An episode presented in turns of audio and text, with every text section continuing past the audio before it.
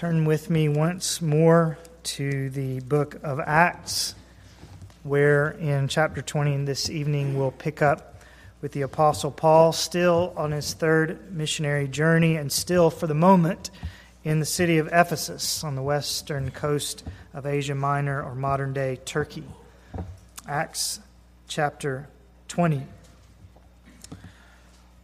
Paul is, as I say, still in Ephesus for the moment in verse 1. But after the uproar in the amphitheater that we saw in the previous chapter, after that vociferous opposition from Demetrius and the craftsmen and the rabble of the city, Paul is now going to leave Ephesus, and we will see him heading west into Macedonia and Greece, visiting the churches that had been planted by the Lord on his previous travels. And then we'll see him actually retrace his steps tonight and head back in much the same way in which he'd come on his way back to the Jewish heartland and to the city of Jerusalem in particular.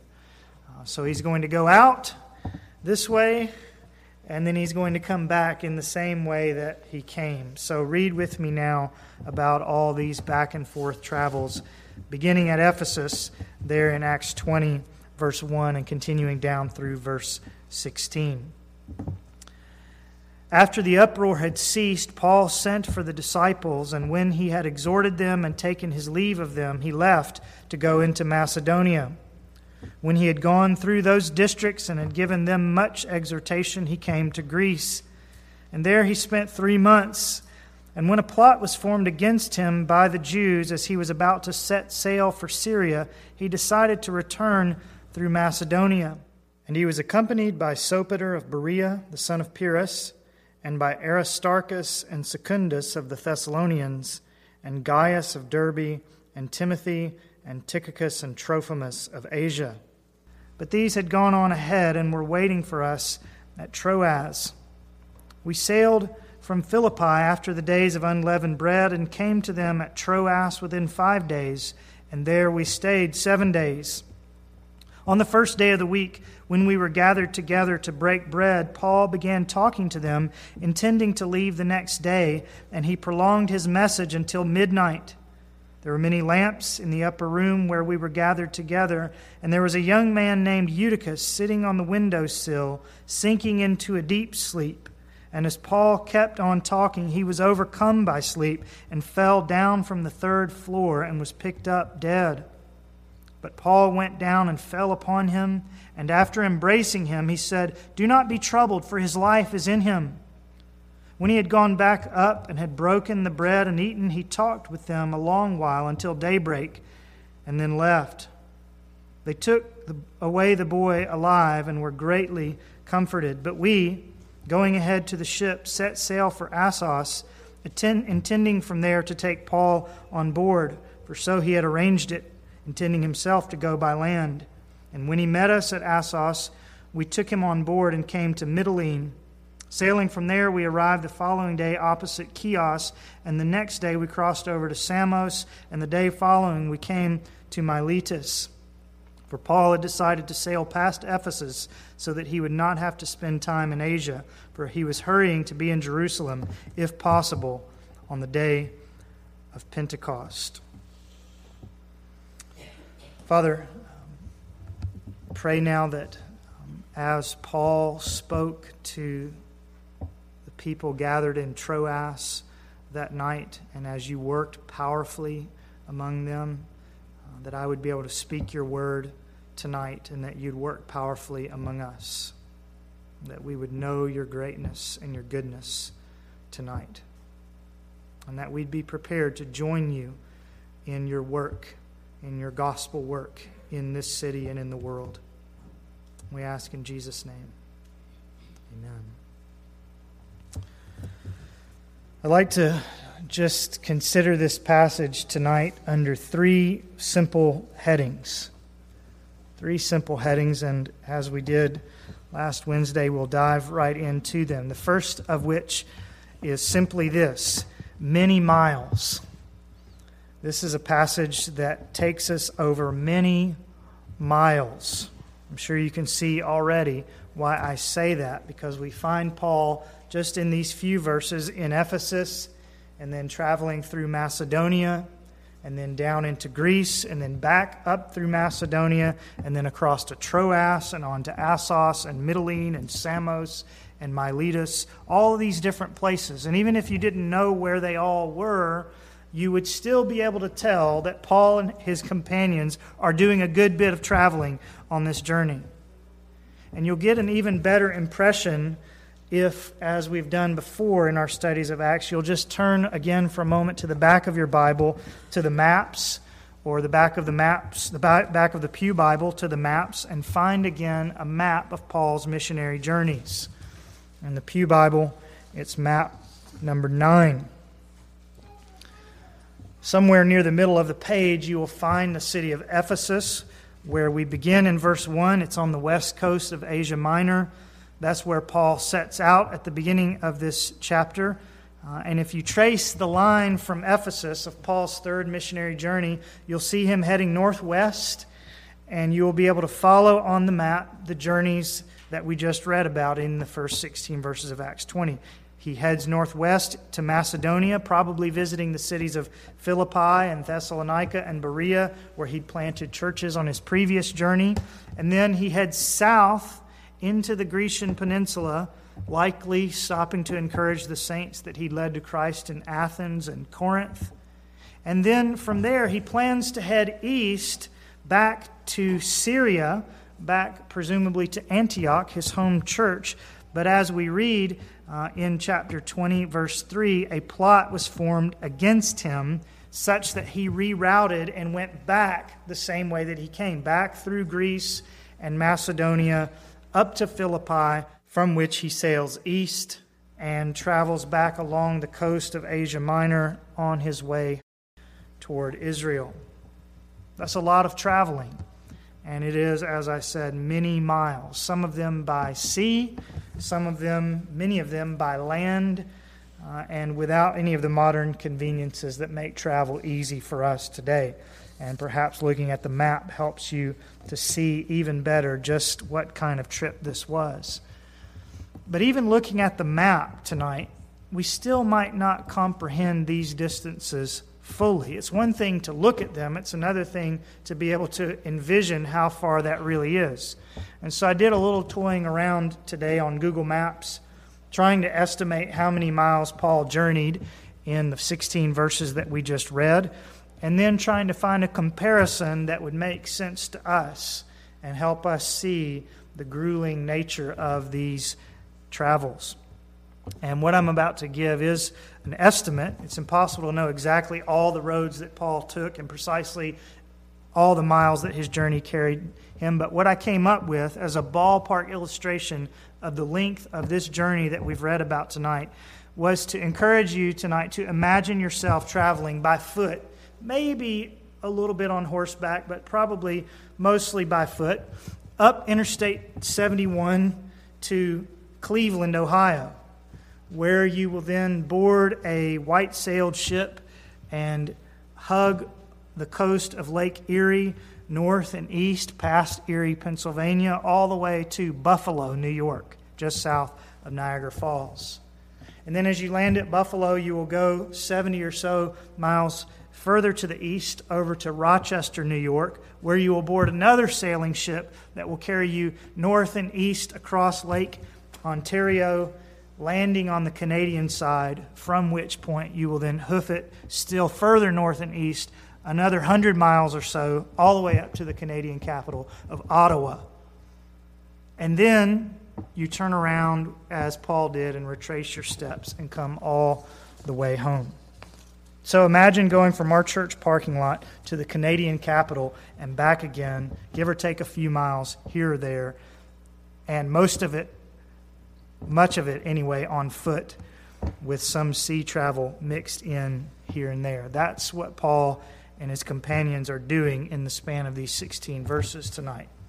And mind you, that both when they set out from Ephesus in verse 1 and when they arrive at Miletus in verse 16, Paul is still a long way from where he began, a long way from home, and a long way from Jerusalem where he's heading. So Paul, both in this evening's passage and beyond it, traveled many, many miles, didn't he? For the sake of the gospel. Just imagine how long it must have taken. You picture yourself going from here to Ottawa on boat and on foot, and imagine how long that would take you. Imagine how long Paul is away from home. Imagine the conveniences that he has to do without moving from place to place so often. Imagine the toll that all of this would have taken on his body. But he did it. He did it because First of all, he was eager to get the gospel out to more and more people in more and more places. And he did it in this first part of Acts 20 tonight because he wanted to go back to many of those places and disciple the converts that had been made on the previous travels. Paul had a heart for the gospel that carried him across many, many miles, through many, many inconveniences and many, many hardships so that he might speak the word of Christ to those who hadn't heard, and so that he might speak it again to those who had heard. And I say that in all that, he's, he's a model for us.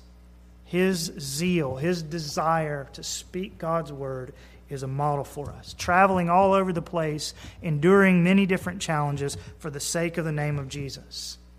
Let us be willing to do the same in our measure.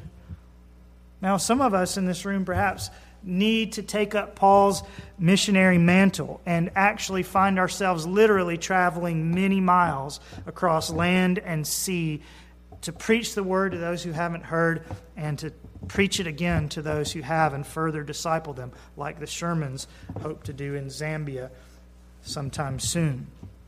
Some of us need to do that, perhaps, traveling like Paul did. But even if God is not calling you to be a missionary, even if He's not calling you to pick up stakes and traverse many miles for the sake of the gospel, you can still emulate Paul's effort. That's the main thing here. These many, many miles represent effort for the sake of the gospel. How much effort are you willing to give for Jesus? You can be willing to work hard for the gospel like Paul. You can work hard to get the gospel out right here in Cincinnati, where you work, where you live, where you play, where you shop. You can work hard at your servant ministry role here in our church. You can work hard at training your children in the discipline and instruction of the Lord. You can work hard at traversing the cultural miles that may exist between you and people around you who need to know Jesus right in our own backyard.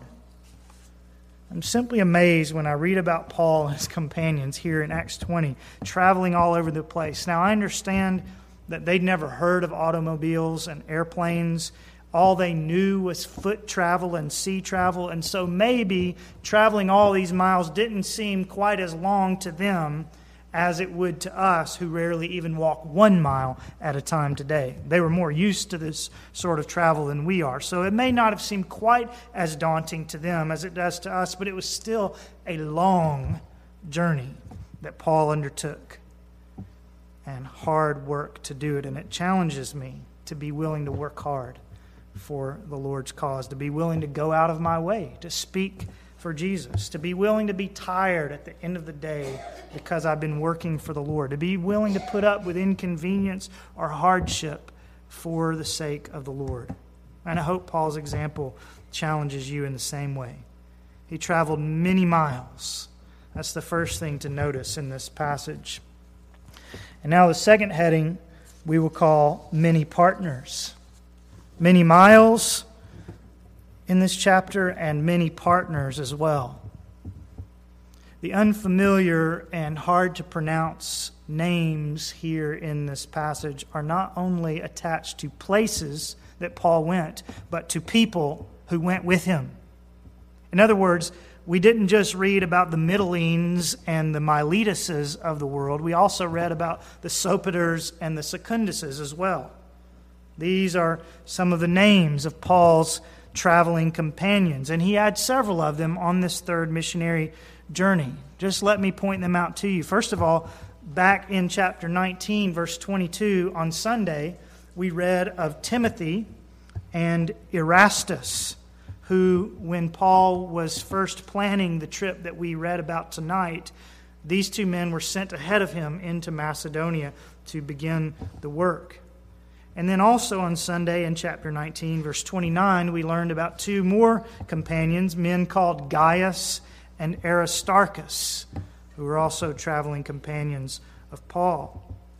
And then tonight, in verse 4, we read about four more of Paul's traveling companions. Just listen to the verse and see if you can pick out their names. And he was accompanied by Sopater of Berea, the son of Pyrrhus, and by Aristarchus and Secundus of the Thessalonians, and Gaius of Derbe, and Timothy, and Tychicus, and Trophimus of Asia.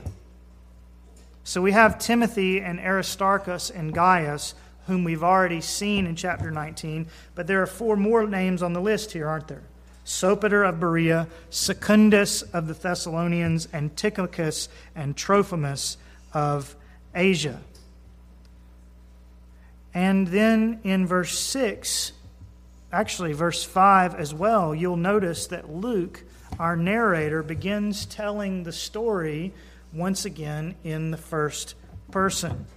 These had gone on ahead and were waiting for us at Troas. Verse 6 We sailed from Philippi after the days of unleavened bread.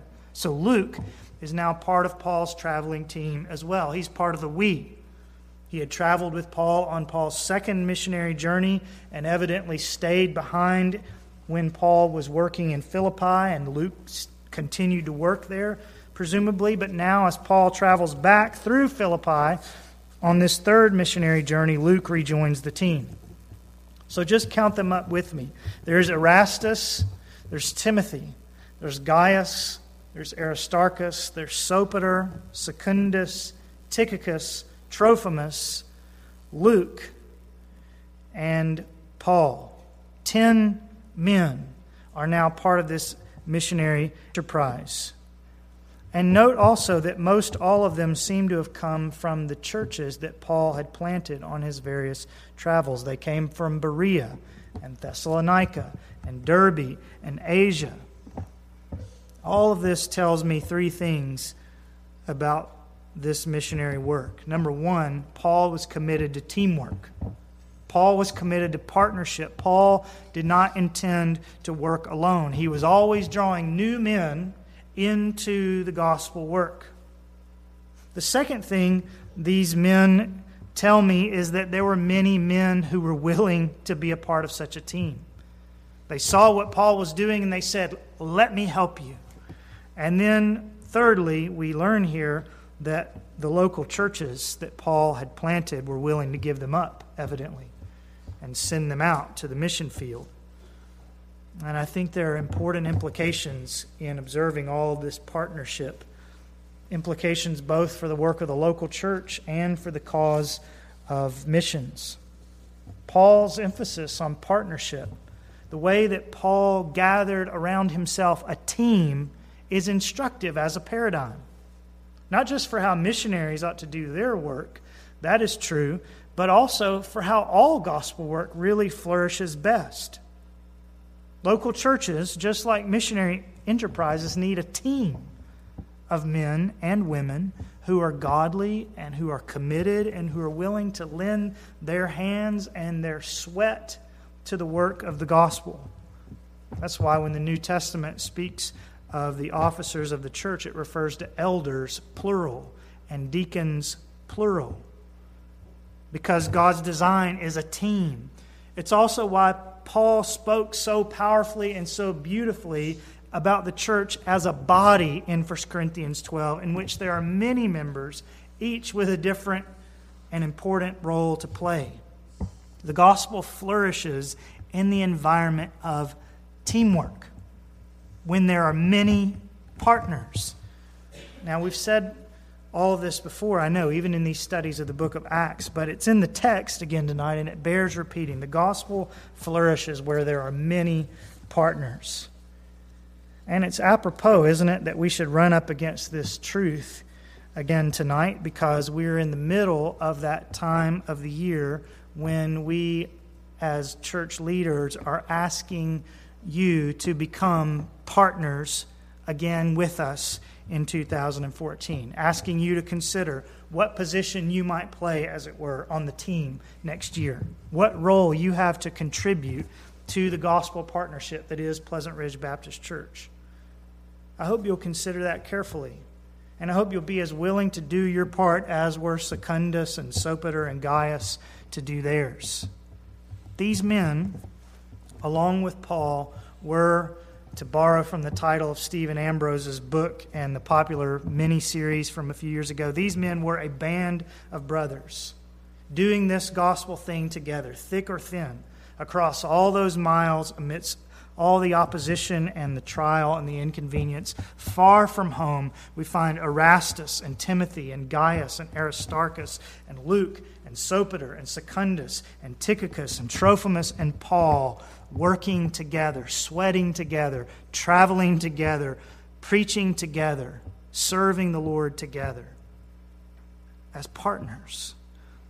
And I just want to ask you that you would beseech the Lord that our church and our leaders would be that kind of band of brothers and sisters.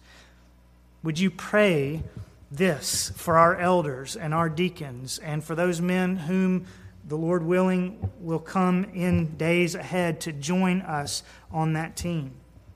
And would you pray for every member? that all of us will be actively involved in partnering for the sake of the gospel, doing our part, finding our part in the body here on this pleasant ridge.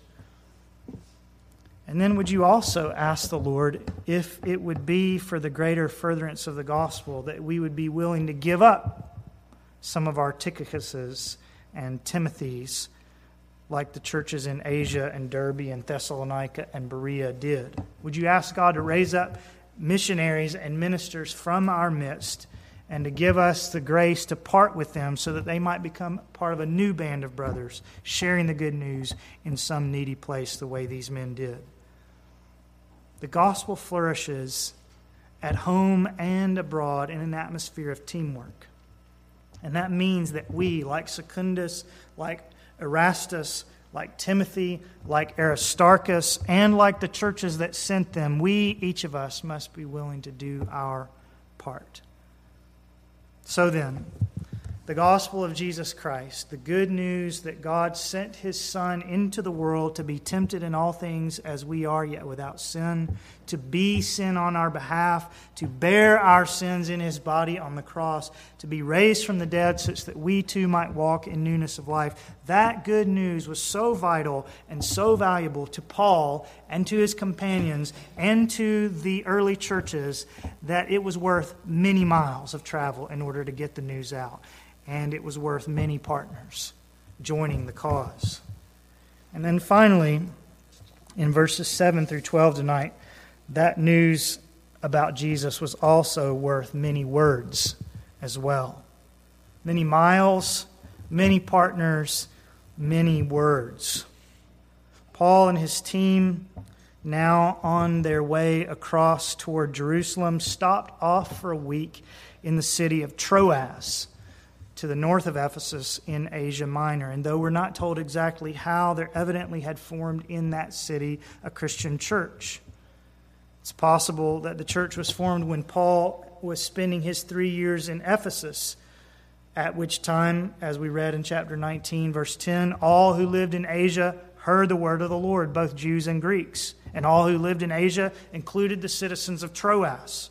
And so here we find some of them in chapter 20 Verse 7 gathering together on the Lord's day, on the first day of the week, and perhaps it would seem enjoying the Lord's Supper together as well. That may be what's meant by they were uh, gathered together to break bread.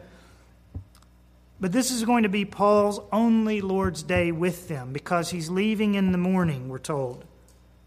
And yet, he has so much to say to them, so much instruction, so much encouragement that he wants to pass along to them that he cannot fit it all neatly into a 40 minute sermon. On the first day of the week, when we were gathered together to break bread, Paul began talking to them, intending to leave the next day, and he prolonged his message until midnight. Now, that makes me feel a little bit better about sometimes keeping you a little longer than I intended. But Paul talked so long that in verse 9, this young man called Eutychus fell asleep.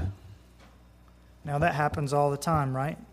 Some of you may be fighting it even right now. But the difference in Troas was that young Eutychus was not sitting in a nice, cushy pew, he was sitting in the windowsill. And the window was evidently hanging open, and they were meeting in an upper room on the third floor. And the lad was perhaps too young to have a wife sitting next to him, elbowing him awake, right? And so we watch him there as his head begins to nod and then jerks back up as he fights back his drowsiness, and then his head nods again and jerks back up. And so it goes maybe five or six times until finally Paul's sermon has gone too long and Eutychus can't fight it anymore. And over he begins to lean and then begins to tilt to one side and then down he goes. Now, Eutychus is somewhat of a comical character to us, I think. First, because many of us have been there, right? Battling sleep during a sermon. And also because happily the Lord worked a miracle after his body hit the pavement, so that in the end there was no harm done to him. But it wasn't a laughing matter that night, was it? Verse 9 because as Paul kept on talking, he was overcome by sleep and fell down from the third floor and was picked up dead. Dead. And yet, this death in the church at Troas gave a splendid opportunity for God to show his power, as so often do the difficulties that we face in the church today. A splendid opportunity for God to show his power. God raises this boy from the dead so that the believers in this city will know that their God is powerful and so that they will know that their God is good. That's what we learn very simply from the miracle here in Acts 20, isn't it? The Lord is good and the Lord is powerful. And seeing it, we, like the believers at Troas, should be greatly comforted that we have a God who can work miracles, that we have a God who raises the dead that we have a God for whom nothing is impossible and no circumstance is too far gone. You and I must remember that the next time our hopes or our dreams, like Eutychus, seem to go out the window and smash into pieces on the pavement below. Remember Eutychus and the miracle of God in his life. The Lord may not work your turnaround as immediately as he did here. He may not always, in fact, work it in this life. But there is a day coming when the dead in Christ will all rise and when Jesus will make all things new. So there is a great lesson to be drawn from this mishap that was precipitated by Paul's many words, and especially from the miracle that God did in the aftermath. But is there anything to learn from Paul's many words themselves, besides the caution that I shouldn't go on too long tonight? What do we learn from the fact that Paul kept preaching until the middle of the night? Well, I think what we're to learn here from Paul prolonging his message until midnight is that the teaching that Paul had to share with these people, the things that he wanted to say to them about the Lord and about his Christ and about his ways and will for us, the things that Paul had to say to them that night must have been of utmost importance. It was vital that Paul provide all the biblical instruction he could before his ship left the next morning, even if that meant going on late into the night. So vital, in fact, that not only did Paul preach until midnight when Eutychus fell out of the window, but also note that while or when the excitement of Eutychus's fall and the excitement of the miracle of his resurrection had settled back down, when everything calmed back down, the group went right back inside and right back upstairs, verse 11, and they broke bread, and then they kept on discussing for several more hours. Isn't that amazing? And I just wonder, I just wonder if the Word of God is that important to us. I realize that circumstances don't usually dictate that we have to stay up into the wee hours of the morning in order to teach or hear God's Word. But I wonder if we would, if that's what it took for us to hear the Word of the Lord. I wonder how hungry we really are to be taught the Bible. Wonder if we're as eager as Paul was and as the folks in Troas evidently were to hear. Now, you are all here on a Wednesday night, of course, so many of you perhaps are hungrier and more eager than most. And I thank God for that. I thank God that you're here. But I urge you not to let that hunger slip away from you. And that happens sometimes, doesn't it? Don't take the word of God for granted. Don't be like the man in Proverbs 27 7, who's been so accustomed to having food at his disposal, plenty enough that he can have a honeycomb laid on the plate before him and say nonchalantly, ah, I think I'll pass tonight. Paul prolonged his message until midnight because the word that he was speaking was so important. The honey that he was scraping from the comb of God's word was so sweet that he just could not bring himself to put away the spatula. And I wonder if the news of Jesus, the word of God, is that sweet to us that we'd be eager to feed on it long into the night if need be. I wonder if it is so sweet to us, too, that we're eager to feed it to others as eager as Paul was that night in Troas. And I know, as I said, that circumstances are different, so that you don't usually need to talk all night long in order to tell your friends and family about Jesus. You're not leaving in the morning, and you'll have plenty of other chances to keep on. And in addition, they might not be quite as willing as the folks at Troas were to keep listening if you did that, right? But even though we don't need to do what Paul did, is there something in us? That just wells up with desire, such that we have more to say to our friends about Jesus than we feel we can possibly say to them, such that we cannot find room in the stationery to write all that we'd wish to write about the Lord Jesus and about the sweetness of following him. See, that's the great thing that stands out to me, really, in this passage this evening as a whole. The passion that Paul and his companions had to teach and spread and disseminate and feed people with the Word of God. The Word of God and the message of Jesus were so precious to them, so sweet to them, that they were willing to travel all those many miles around the concave coastline of the Aegean Sea, taking the good seed and spreading it and making sure that it took firm root. The Word of God, the message of Jesus were so precious that many partners were drawn into the work as well. I want to be a part of this. And many churches were willing to send them to it. And the Word of God, the message of Jesus, were so precious that Paul had many words to say about it all. So eager was he to share the truth. And the truth is worthy, worthy to be shared, isn't it? There is a God. And He created us, and He loves us, and He deserves our obedience and our honor and our praise. And though His eternal power and divine nature have been clearly seen, being understood through what has been made, we, none of us, honor Him as God or give thanks as we should. We break His laws, we sin against His person, and the wages of sin is death. But, that's not the end of the verse. The wages of sin is death, but the free gift of God is eternal life in Christ Jesus our Lord.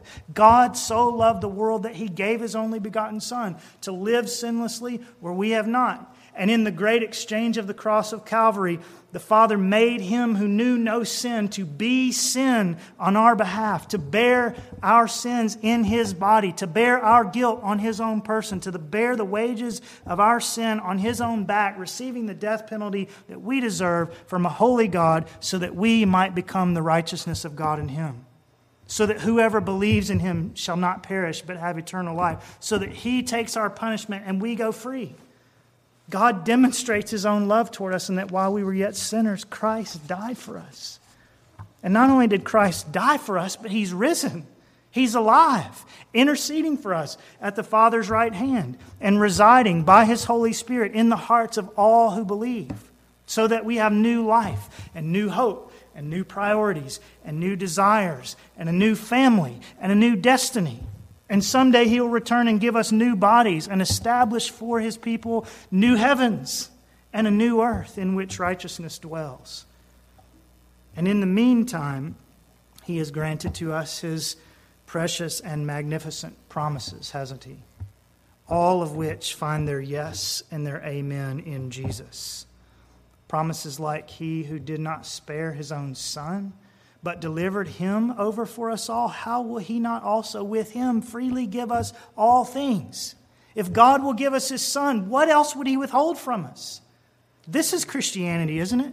This is the message that Paul and his companions preached of Jesus and the love of God and the cross of Calvary and the resurrection and new life in Christ and eternal life to come. Blessings all mine, says the hymn writer Thomas Chisholm, with 10,000 beside.